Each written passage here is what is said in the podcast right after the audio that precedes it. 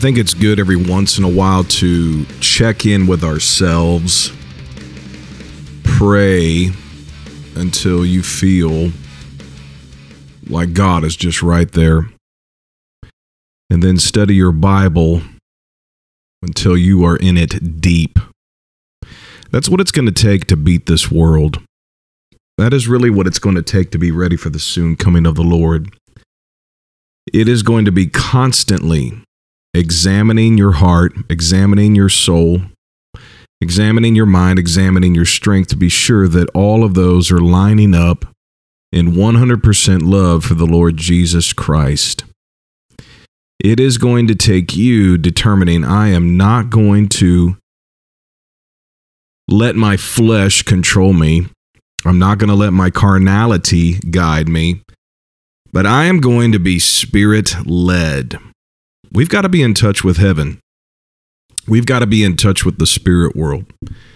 And I think anybody and everybody can get to that level to have a connection with God, a connection with His Word, and just be able to tap into the Spirit very, very, very quickly.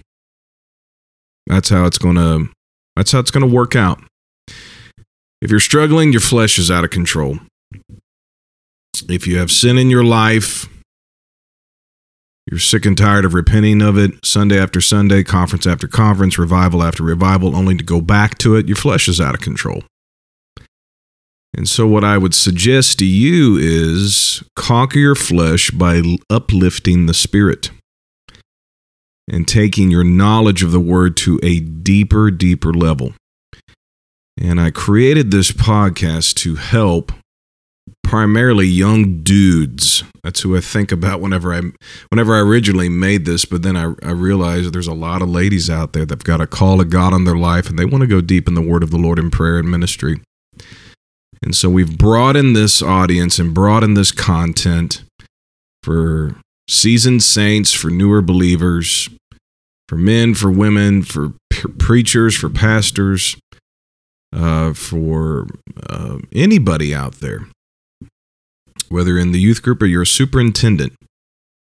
This content is for you to go high in the spirit and to go deep into the Word of God. You know, there was, there's been a lot of crisis this um, decade the pandemic, the wars, the uncertainty. Uh, this is an election year. A lot of things are being uh, predicted that will happen. And just who really knows? That's just kind of how I feel. What is next? What is next? but uh, my Bible tells me don't worry about what is next. When you begin to see everything going wrong and the world falling apart, do not fret, but look up, for your redemption draws nigh. And so I feel to begin, I guess we could call it a series some people like them, some people don't. Most of the time, I've been pretty episodic with with this. You can just start right in and just start listening. You don't have to know about what I've talked about in the past. You can just start listening. But I feel to start a series. We'll see how it goes. But I want to talk about the tabernacle or the uh, temple. A lot of good messages out there about it. A lot of good teachings, books, uh, prayer patterns have been constructed after the uh, tabernacle.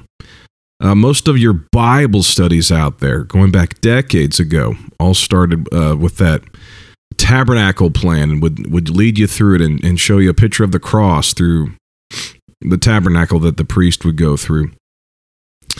And I'm picking the tabernacle because the tabernacle was not an invention of Moses, but rather it was created by God in heaven. And the tabernacle bears a resemblance on the earth from what was originally designed and constructed in heaven. You read in your Bible, Exodus chapter number 25 and verse 40. The word says Moses was shown a pattern on how to build the tabernacle. That pattern is the temple that is in heaven. Look at Hebrews chapter 8, verses 1 through 6. Jesus Christ is our high priest of the heavenly tabernacle. It's a copy and shadow of what Moses had. Jesus Christ now does in the heavens. So I'm pretty literal when it comes to the Bible. I think God, in revealing heavenly things to Moses, allowed him to see heaven. Just as John saw it in Revelation, Moses saw it too. He said, I want you to construct a tabernacle on earth just like you've seen in heaven. And he did it. Man. John saw it in heaven too. He saw the ark in heaven. He saw an altar in heaven. He saw a big sea of water. He saw the golden candlesticks, you know, that Jesus appeared in front of. He saw all of this. He saw an altar of incense. All of it. It is all up there in heaven, in the heavenly temple. You know, when the Bible says we'll be kings and priests with him for all eternity, uh, we'll have to get to the king portion another time, but priests, what are we going to do? We're going to serve in the temple, just like a priest. It's a great life.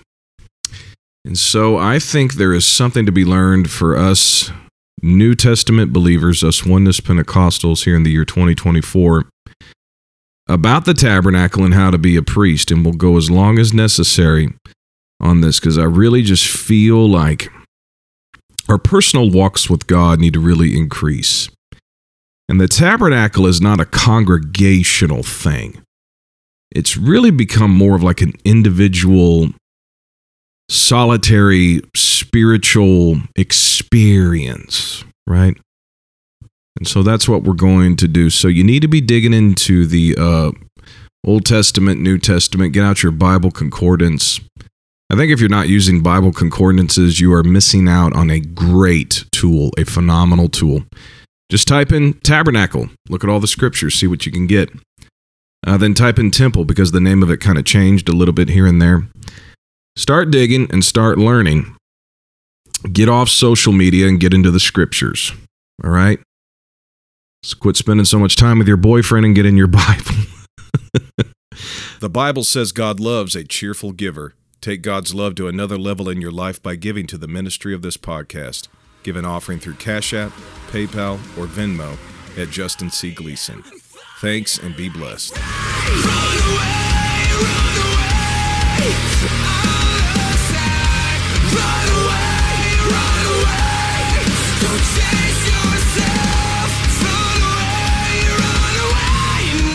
Okay, so let's talk about the first thing you would have seen walking into that tabernacle. It was called the altar of burnt offering. The construction, the plan of it was seen in Exodus 27. Uh, the altar, it's it's all over the Bible. A lot of uh, writings about the altar. You notice, like Abraham, Isaac, Jacob, they didn't build a they didn't build a table of showbread. Uh, they didn't build golden candlesticks. They didn't build laver of, lavers of water. They didn't build arks. You know what they built? Altars. It is foundational. It is key. After your preacher preaches, do you come uh, forward to the menorah? Well, sometimes I do spiritually, but no, you don't. It, really, you, you go to the altar. It's the altar. That's the first place you hit. Okay. Uh, it, it, was a it was a place of uh, where where a lot of people that got in trouble went and fled to for safety, like uh, Adonijah and Joab. They were in trouble. They ran in the tabernacle, the temple, grabbed a hold of those horns on the altar, you know, so they wouldn't be killed. So yeah, Adonijah and Joab both did this, uh, trying to flee from uh, the king Solomon. So it's where they were trying to get forgiveness of sins. That's what I think a lot of people use the temple for and the tabernacle for. They just run in there to get a hold of that altar. Don't kill me, don't kill me. And they stop right there. I get it. You should do that. You should run to the altar where you're in trouble, when you're in trouble. You know, the priest put uh, the blood of the sacrifice on the horns of the altar, you know, trying to get a hold of the blood, trying to find redemption. But I really don't think you, if you're really treating the temple, the tabernacle as God intended it to, you shouldn't be running to it for uh, you know, to stop the judgment of God. You should be living a life that the judgment of God is nowhere near. You should be living in the fear of the Lord where his mercy and his grace is flowing. So uh, stay in the tabernacle, serve it, be a part of it every day spiritually, stay in prayer, stay in the word, and you won't have to be doing these constant running to the altar on Sunday night. God, forgive me, forgive me. You know, I'll never watch porn again. Then you're back on it on Monday. God, I'll never smoke pot again. Then you're back on it Sunday night. so, um, yeah. Don't be like Adonijah and Joab with the altar, running to it for, um, I guess, uh, a last um, moment of. Uh, you know what? I'm just going to move on. You get the point here. We need to be treating the tabernacle with a relationship approach. You know, not a last minute resort. Save me now, please. It's not working out. Day in and day out in the temple. So, the altar of sacrifice, it is a place of salvation. It is a place of uh, dying out to oneself. You got to be a living sacrifice on that altar, right? But I think really in your mind, if you're going to pray the tabernacle prayer, you're going to live as a priest day in and day out in that temple, in your spirit, in your soul, in the word, and disciple making, all of that. The burnt offering for me, I got a revelation of this years ago. It is a picture of hell, is what it is.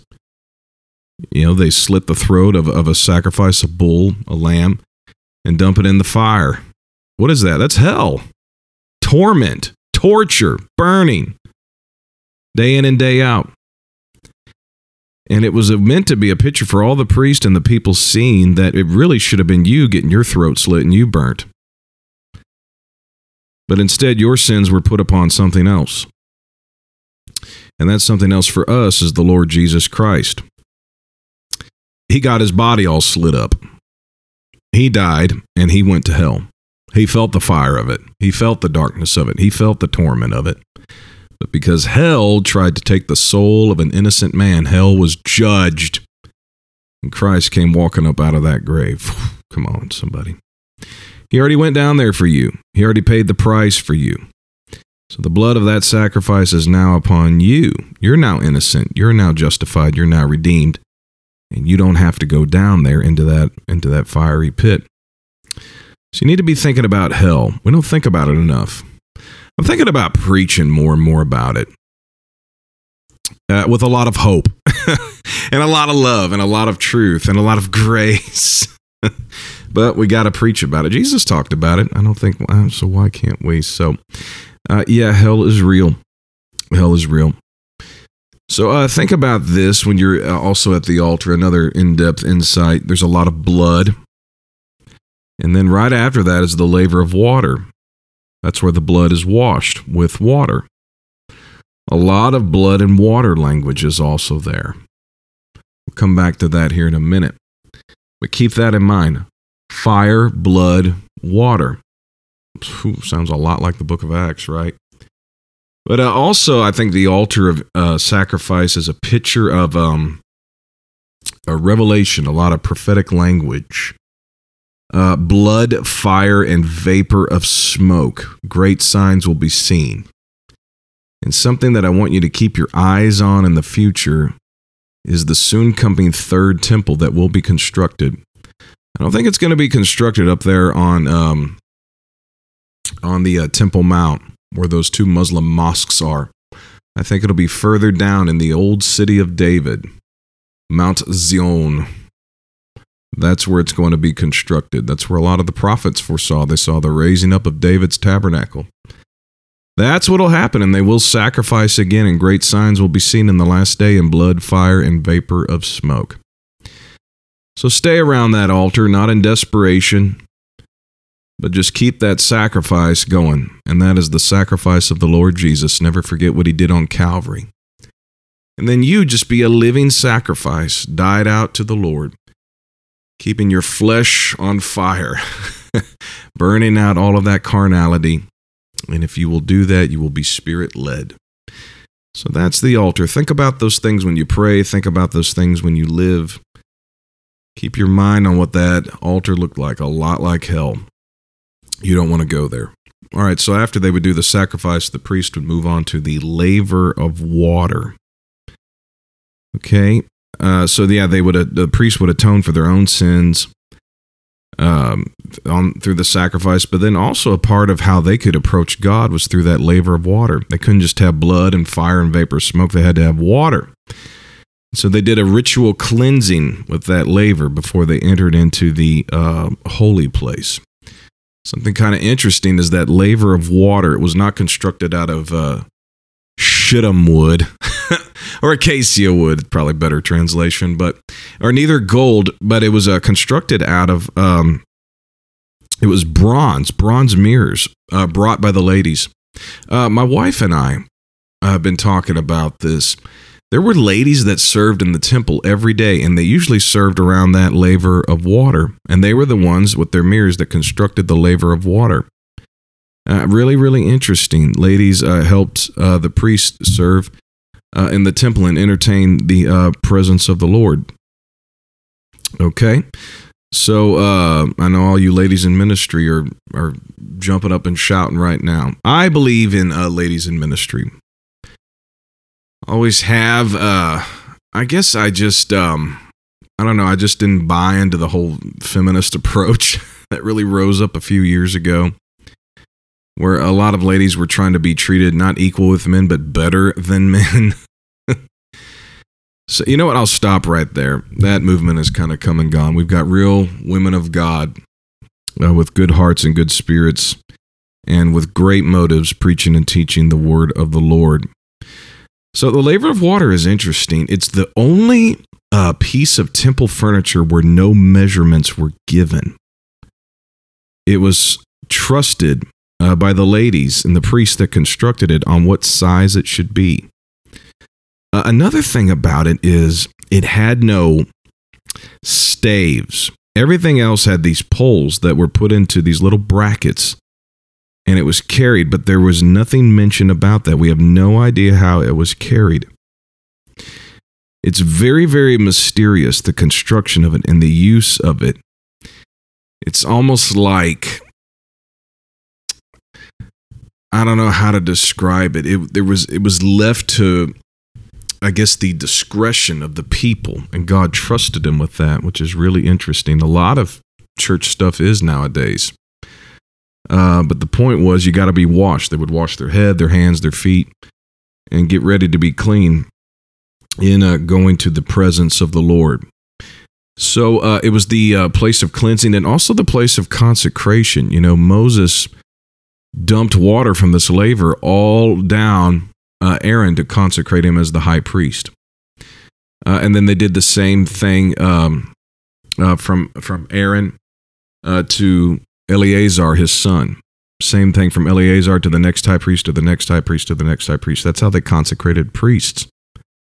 Uh, in the New Testament, you had a religious group called the Essenes, which is probably where John the Baptist came from, of that group. They were, uh, most of them were priests. Some were just uh, very passionate uh, about God and about the Word and about Israel and the promises and the covenants and all of that and they joined the priest and formed their own groups outside of Jerusalem because they the, the priesthood become so corrupt. probably where John, the cousin of Jesus, uh, came from. That group, they did what was called mikvah. They constantly immersed themselves in water to be cleansed and to be pure. This laver of water is where baptism came from. To be cleansed, to be holy, to be washed, to be made pure. John, having been a priest, he probably was consecrated there in the temple. Know, his father ministered there in the temple. It's where he saw an angel. It's where a lot of angels appeared, was in that temple. You get your mind deep into the Word of God, start living a life like a priest in the temple, you'll have angels show up. That I can tell you, believe me. John probably was washed in that laver. So, what is he doing? Not washing people in the laver, but washing people in the Jordan River. And who steps in? A man from the tribe of Judah. Jesus of Nazareth steps in, and God told John, I'm going to give you a sign. Whoever you see the Spirit coming down like a dove on, that's the chosen one. Jesus comes down, and John sees it, bears witness of it. Whoa, this is Messiah. I shouldn't be baptizing him. He should baptize me. But Jesus said, Suffer it to be so now to fulfill all righteousness. I need to be baptized of you. And looking deep into the Bible, I think what's going on here is this was Jesus' way of being introduced and brought in to the priesthood to fulfill righteousness. Because he didn't come to destroy the law, but to fulfill it. And if he's going to be priest, He's got to do what a priest does. And that's how he got brought into the priesthood. So from Moses to Aaron to Eleazar, all of the high priest, I think Jesus was the 70th. If I'm not mistaken, I've got a list somewhere. John being the 69th, baptized Jesus. Boom. He is brought into the priesthood. Jesus then baptizes his disciples. His disciples then baptize many of us. On and on through history, John Scheppe got the revelation of it. Most of us can probably trace our Jesus name baptism back to him somehow. So here we are, baptized in Jesus' name, immersed by water. You and I are brought into the priesthood, and you and I are then washed every day, should be, by the Spirit and by the Word. Amen. So you have fire, blood, and water. Jesus is on the cross as a sacrifice, bleeding, suffering on wood. And uh, what comes out of his body with that spear? Blood and water. He's experiencing the outer court right there on the cross.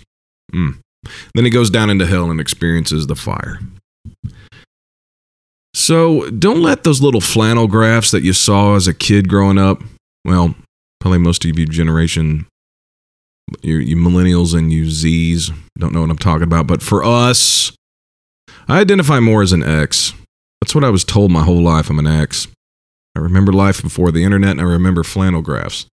Those little flannel graphs at the temple and tabernacle, those little people being pulled on and off of there. Don't let that ruin it for you. You get deep into prayer, you'll feel it and see it as a New Testament priest. Sacrifice and washing and experiencing all of those in the outer court before you go into the holy place is a great way to be clean, a great way to be pure, a great way to be separated and set apart. Keep these things in your spirit. That's why it's important to pay tithe. That's how you sacrifice. That's why it's important to fast. That's how you keep that flesh low and that spirit high. Stay loyal to the doctrine. Stay loyal and humble about it. Don't walk away from Jesus' name baptism.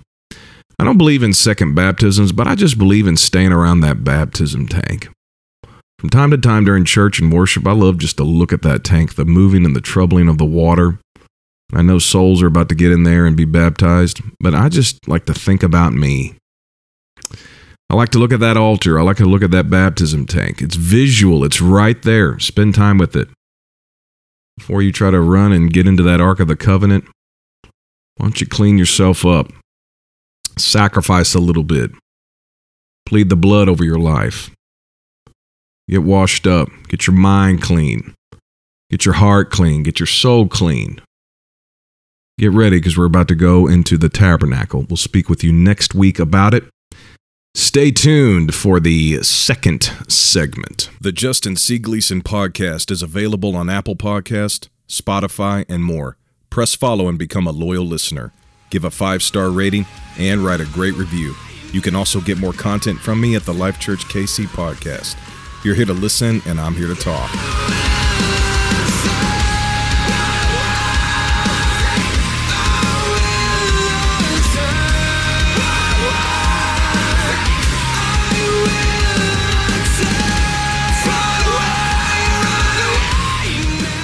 It's hard to find good news these days. The news is just horrible. even read like Christian news web pages, news Christian news apps. nothing exciting. It's always something sad. You know the so, some preacher came out as they're gay. Somebody had an affair. Some church closed their doors. Well, sadly, there was a church shooting Lakewood Church in Houston, Pastor Joel Osteen. I, I don't get it. I mean, evil can happen anywhere, violence can happen anywhere these days, but Joel Osteen, that church, I don't think he's ever talked about hell. I don't think he's ever talked about anybody being lost. That church, their vision is to uplift and to encourage and to preach how somebody can gain the whole world. I don't know about much about how to gain your soul, but how to gain the whole world you know, it's very uh, affirming, a very positive and encouraging environment. No controversy at all. I've never heard him get political. It's just really like Zig Ziglar stuff. Power of positive thinking. Motivational. And then right at the very end, he does the sinner's prayer. Actually, you know, I don't think Joel Osteen does a sinner's prayer. He doesn't say, I'm a sinner. He just simply says, Lord, come into my life. I want to make you my Lord. I receive you now in Jesus' name. Amen. God bless you. We believe you've been born again. You know, that's it. So he's he's he's got good stuff. He's got a good message. It's no reason he's got an enormous church and a big TV presence. It's just positive and just uplifting. So I don't understand this shooting. Why that would happen? Normally, these preachers out there that get really political and really um, dogmatic about, um, I guess, social issues and politics and things like that. There's the they're the ones that usually attract the violent, the hecklers, all of that. But I guess they're coming after Joel Osteen.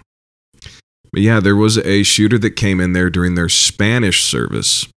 Spanish service. You can uh, read all about it. But a lady walked in uh, with her child and opened fire with with a rifle. And thank God for church security that did what they had to do to protect that church and to protect the people. Okay. So uh it's that's crazy. And I know churches across America they're upping their church security. But I just want to say how does it where, where how does somebody get to that place where their mind is just so enraged and uh, we still don't know all the details. I know that they say that there was a, a uh, pro-Palestine uh, sticker on that rifle, so it could have been motivated uh, with the Hamas and Israel war. But I just want to tell all of you there's a reason Jesus told us to watch and to pray. That is the key there. To watch and pray. It doesn't just say pray, it doesn't say just watch. You've got to watch and pray. They both work together. Do not let go of your natural sense of surveillance, is what Jesus is saying. And I'm worried a lot of people have because a lot of people have lost their natural surveillance because of diversity training. That's right. I said it and I'll say it again because of diversity training. We are taught to look the other way and to make no judgments. I'm sorry, I don't care what their ancestry is or their gender, their age or whatever. If something don't feel right, do not look the other way but report it. Okay? I think that's what you got to do. That's what uh, Lakewood did, and that's why nobody lost their life that day in that church.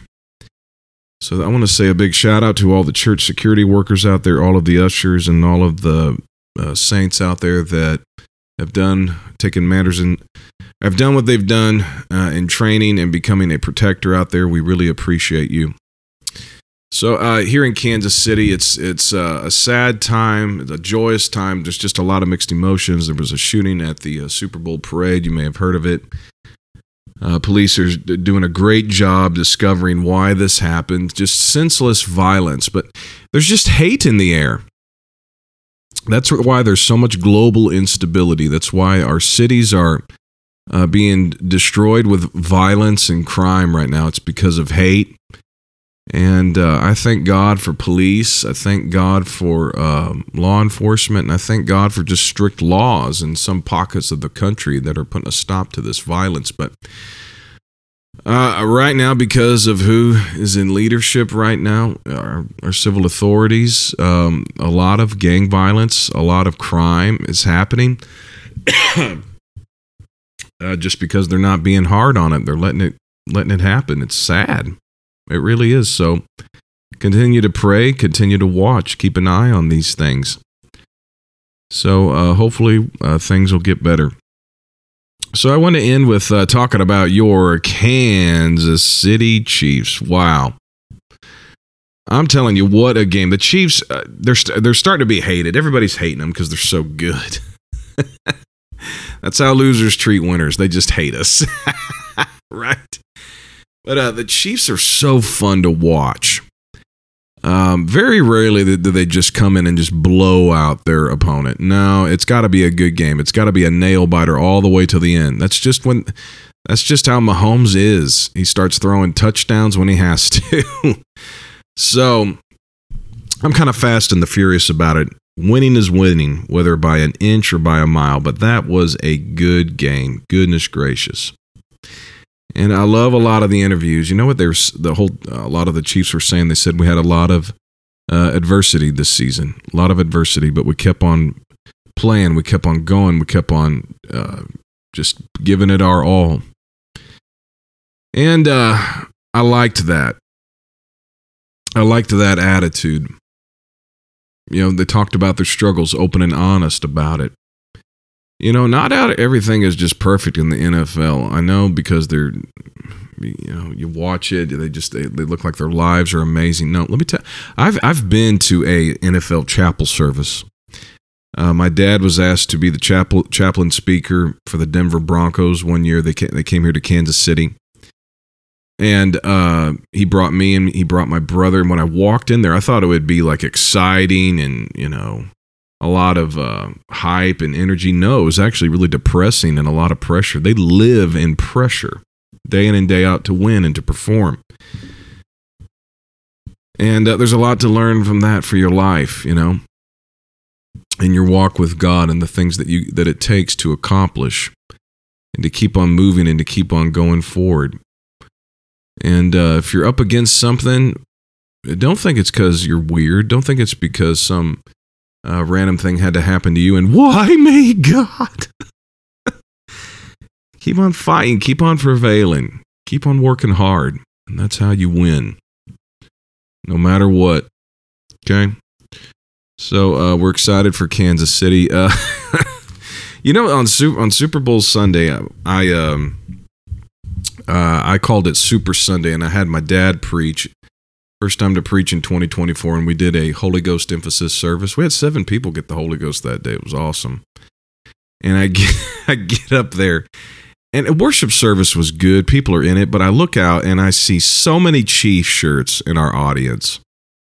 And so I know people have got the game on their mind. And I got up there and I said, before we do that, that Chief chop, we need to be raising our hands unto the Lord. and I said, before we do that, oh, oh we need to do the Sha Ta'amal Shah.